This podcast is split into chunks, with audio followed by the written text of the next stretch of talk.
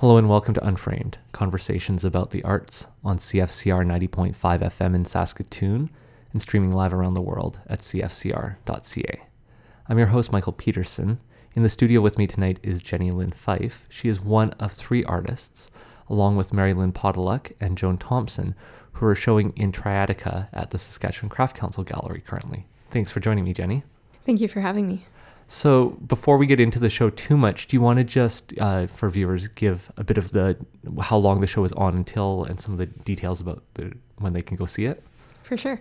Uh, the show is up in the Craft Council Gallery until January 7th.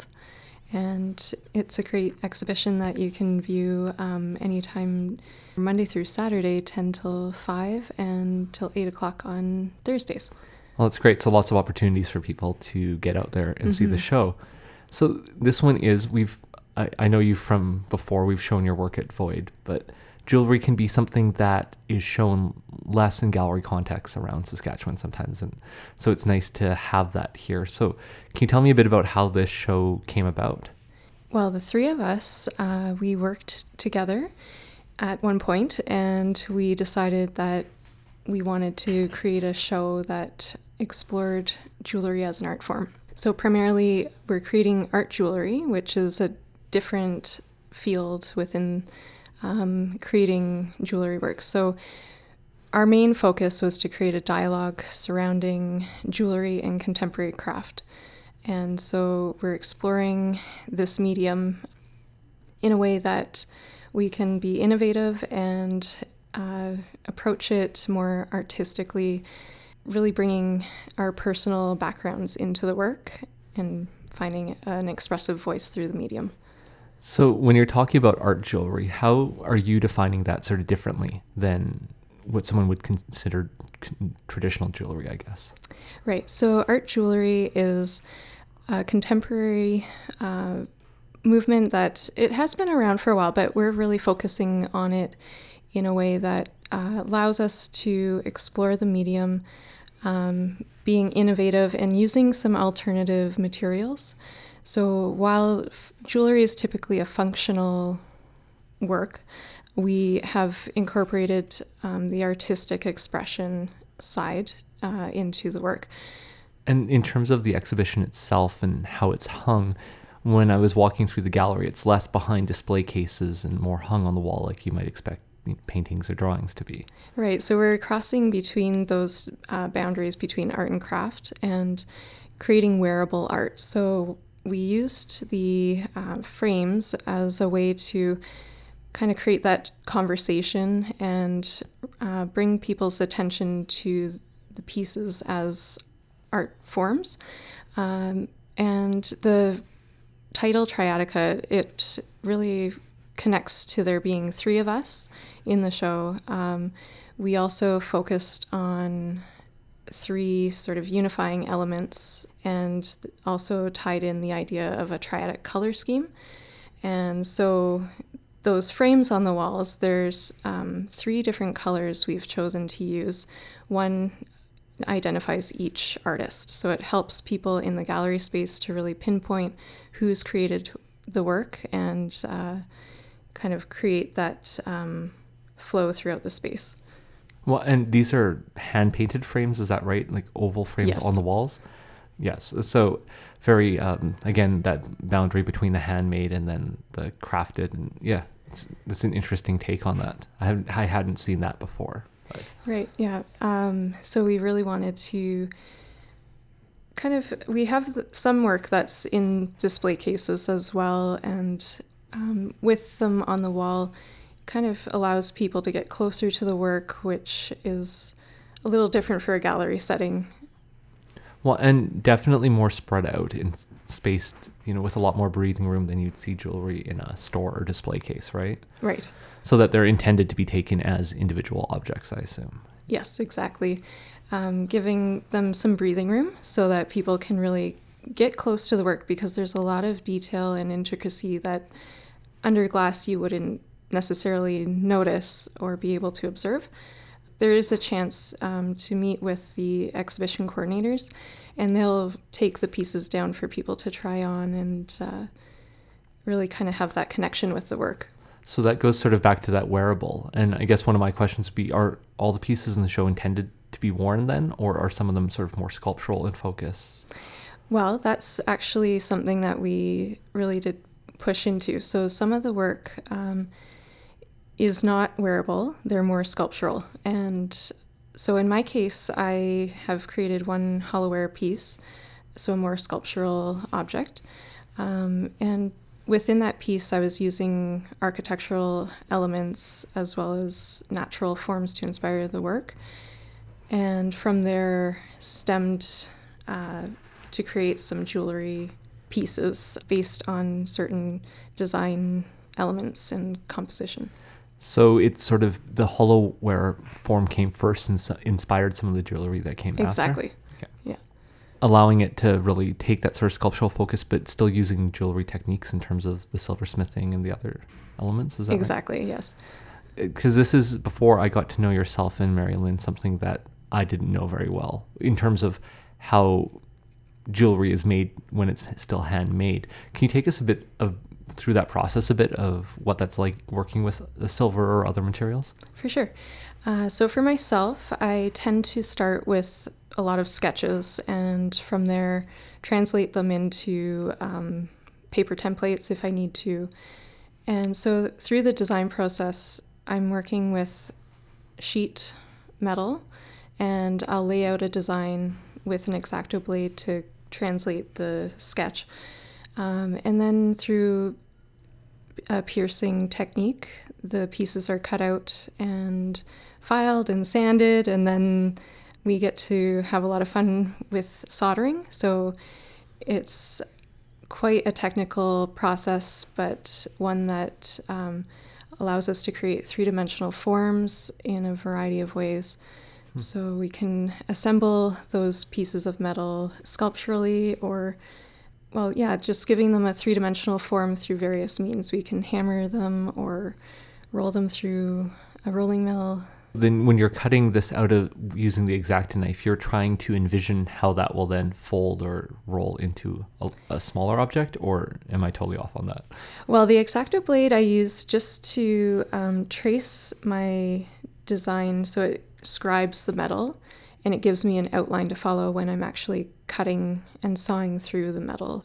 So the sawing process removes um, the negative spaces, I guess, and then you're left with a piece that could be. So, for example, in some of my elements in the show, they've um, translated into earrings or elements within a, a neck piece. And so once I've cut those pieces out, I can form them over a stake with a hammer, um, giving them some three dimensional form, and then I can solder those together to create a, an overall piece, if that makes sense. sure, sure. It's a, a, very, like you say, technical process. Mm-hmm. And, and, so you and Mary Lynn both learned this at school, is that correct? At NSCAD when you were yes. there? Okay. Yeah. So I, am interested what that process is like because this is something that isn't taught in very many places, but something very specialized too. So, when like when you were going to school, what was it that sort of drew you to jewelry, or did you know going in that that's what you wanted?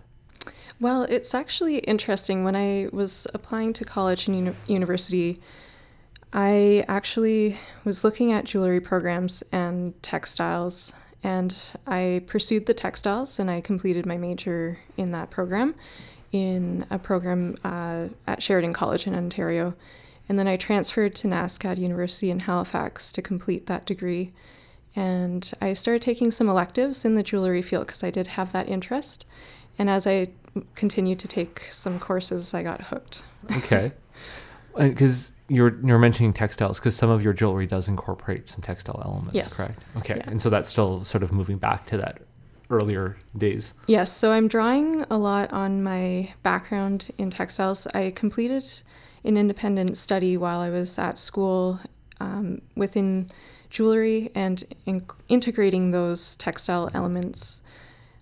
And that's something I explored in this show as well, um, drawing on those contrasting materials and trying to create a conversation between their inherent qualities. So while textiles has a very um, fluid or pliable nature, and metal is very rigid. Trying to kind of play with that and create some juxtaposition in the material. And uh, so, in some pieces, the threads that I've used take on the more um, rigid like form. They they almost appear to take on a they create the tension within the piece and the the metal is kind of reacting to it visually. Are you trying to have the metal have somewhat of a fluid feel to it then at that point to mirror the fabric, or is it staying sort of that hard resist? Um, a little bit of both. So the metal by nature maintains that rigidity, but the way I've um, treated it, either through forming it um, by hammering, it gets a softer sort of feel. And then um, there are threads in some of the, the pieces that, uh, for example, in a set of earrings called taut, the threads are sort of pulling at the edge of that curved metal. So it gives the appearance of the textile having influence over it. And in another case, by contrast, there's a set of earrings called Nestle. The threads have been used to really trace and extend the metal contour, giving it a very soft kind of uh, feeling. So, playing with the textile in a way to create a contrast, I guess. When I took printmaking in school, materials were always a consideration. You know, paper costs and everything else mm-hmm. get up mm-hmm. there. But I'm wondering what it's like to be working with silver as an undergrad. That must be, I'm assuming, challenging. Or is the cost a factor when you're doing that, or is it are you using different materials in school? In school, we started with some copper for samples, but we really were to jump right in with the silver end of it. Okay. So at first, it is a bit intimidating because there is that inherent value that you're learning with, and sometimes you run into uh, issues with that. But it's quite an interesting material to work with. Um, it has a lot of interesting properties. So, those things you learn about as you're working with them especially I guess while you're soldering, that's the riskiest sort of stage where by applying heat to the metal, you risk melting it. So you learn where that boundary is, where um, while you're watching, you use a flux on the metal to, it acts as an indicator as to how hot the metal is getting. And so it goes through different stages as the metal heats up. And you can watch that and then apply your solder and then continue to heat and watch what's happening in the color of things and gives an indication of when the solder will actually flow. So um, it's quite an i guess an interesting um, process to learn about sure and again back to that technical side and as a student really learning to listen to and see those indicators so that you aren't once if you've melted metal can you get it back or have you damaged the silver if you heat, overheat it? If you end up running into the issue where it has melted then um, it's still reusable. You can melt it down. We learned how to cast ingots um, and from that ingot you can roll it down into sheet or draw it down into wire so it, it, it can be recycled with some newer material as well. I guess the other question I'd have I know in terms of printmaking how it's often a social a practice. You're spending time conceptualizing an image, but a lot of the actual printing is a technical process.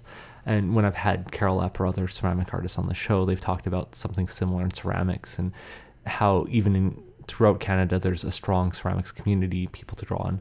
I'm wondering if jewelry is similar or if it's I, I guess it certainly depends on the artist, but is it a social practice or is there a community that you're drawing on as you're doing this? Well, when Mary-Lynn Podolak and myself were at NSCAD University, there was very much a social um, community.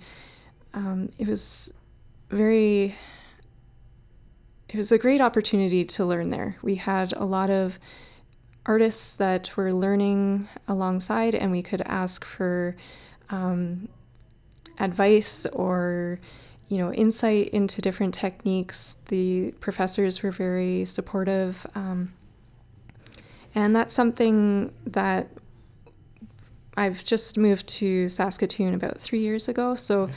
Um, kind of creating those connections with different people in the community. It's been great to make those connections here. Well, and along that line too, I'm wondering, and it's great you have this opportunity to show at the Craft Council, and I know when I've spoken with Mary Lynn, she's shown in similar ways elsewhere in terms of presenting art jewelry. Mm-hmm. But I'm assuming that that's not always the case, and so I'm wondering if there's is there a play then in terms of how you're displaying and selling the work when you're moving between different spaces? Like, do you sometimes have to display it more traditionally as jewelry if you're going to a sale, or is it? Are you doing more of these type of gallery shows?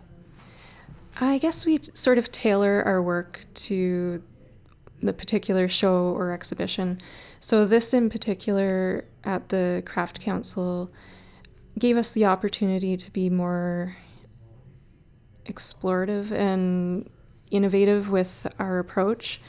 So, the works tend to be um, a little more sculptural and um, kind of push those boundaries, I guess. Whereas when we're producing work for a craft show or a market, they tend to be maybe um, quieter pieces or ones that are definitely seen as wearable. Right. So um, we were supported through the uh, Saskatchewan Arts Board. Each of us had applied and received an independent artist program grant Great. to help us um, advance our uh, careers as jewelry artists. So that gives you some time to really move into that exploratory phase. And exactly, yes. Well, along that line, then, I'm wondering if you can tell us a bit, since Mary Lynn and Joan unfortunately weren't able to be here tonight, if you might be able to just talk briefly to their practices uh, mm-hmm. or what people might be able to expect to see from those artists. Right. So within our show, we each created an individual body of work. Um, mine was focused on my experience in the outdoors and contrasting natural forms and organisms with architectural elements, specifically Gothic architecture. And I titled my body of work Excursions to reflect on those experiences and observations made. Um, Mary Lynn Podolak, she enti- she's titled her body of work Metaphors, and so she's really drawing on her background in linguistics and playing with alternative materials. So she was exploring the use of metal with resin, and she was introducing silicone in this body of work. Hmm. Uh, Joan Thompson, she draws on a lot of personal stories and titled her body of work Narratives. So some of those narratives are rather humorous and others are very sentimental. And she was exploring uh, enameling techniques in her work. And hers are, at least from to my eye, the most immediately recognizable in terms of the subject matter. They they are like leaves or other objects often that you're seeing. Right. And so I guess that's building. That's part of that narrative. Uh, Mary Lynn's are the colorful pieces I usually think of them as because these resins she often has bright colors in them. So, and you mentioned her background in linguistics, and I, I know when I've spoken with Mary Lynn before that it's it's interesting to hear how she's bringing that into a jewelry that's very, like you say, sculptural and in that metaphor realm. Uh, much more structured than you might think of when you're thinking of something so uh, fleeting as sound or linguistic. So it's interesting to see how they work together. Mm-hmm. Uh, what was the process like hanging the show? I'm assuming having three of you in there and it being a large space because the Craft Council Gallery is quite a large one. It had to be it had to be a challenge or time consuming. I'm guessing. Yes. Well, we had an idea of how we wanted to approach the display. Um, And we worked alongside the two exhibition coordinators at the Craft Council. Steph and Maya. Yes. Yes. Yeah, they were very helpful in getting this show put together. Um, so we had approached it in the sense that we wanted pieces to be a little more accessible to the um, viewer, like we mentioned, by using the oval frames on the walls. Was it a challenge in terms of how you were spacing like yours in because it's not like yours is one section and then Mary Lynn's is another and Joan's is another, right? They sort of go through and play a couple of yours and a couple of hers. Was that Yes. So we met in the space, and while we were there, we laid out everyone's work on the table and had an opportunity to uh, decide what pieces had a relationship with one another and find a way to then group them on the walls and create a balance throughout the gallery space. So that's where uh, we've created kind of groupings among each other. And by using the three colors to identify who completed the work, it helps um, the viewer through the space. And the colors also create a harmonious palette. So, um, kind of drawing on that natural inspiration that each of us has in our work. So then, yeah. And in terms, uh, if someone's interested in seeing more about the work, it's all up on the Craft Council website. Is that correct? It is, yes. And then for sale there as well, or or at the gallery. So. Yes. So the gallery actually uh, put together their online gallery and um, is exhibiting it that way as well for people who cannot make it into the space itself. Which is great, and I think the photos of the jewelry translate well into that that space. It's nice to sort of see the transition. Mm-hmm. For yourself, then, I guess I would just sort of say this is, I'm sure, been quite a large undertaking and yes. time consuming as independent artist grants, you know, warrant. Uh, but what is starting to come up next for you? Are there future plans in terms of exhibitions or markets or even just the directions you're taking the work? I'm actually quite excited with where my work has taken me as I've produced this body of work.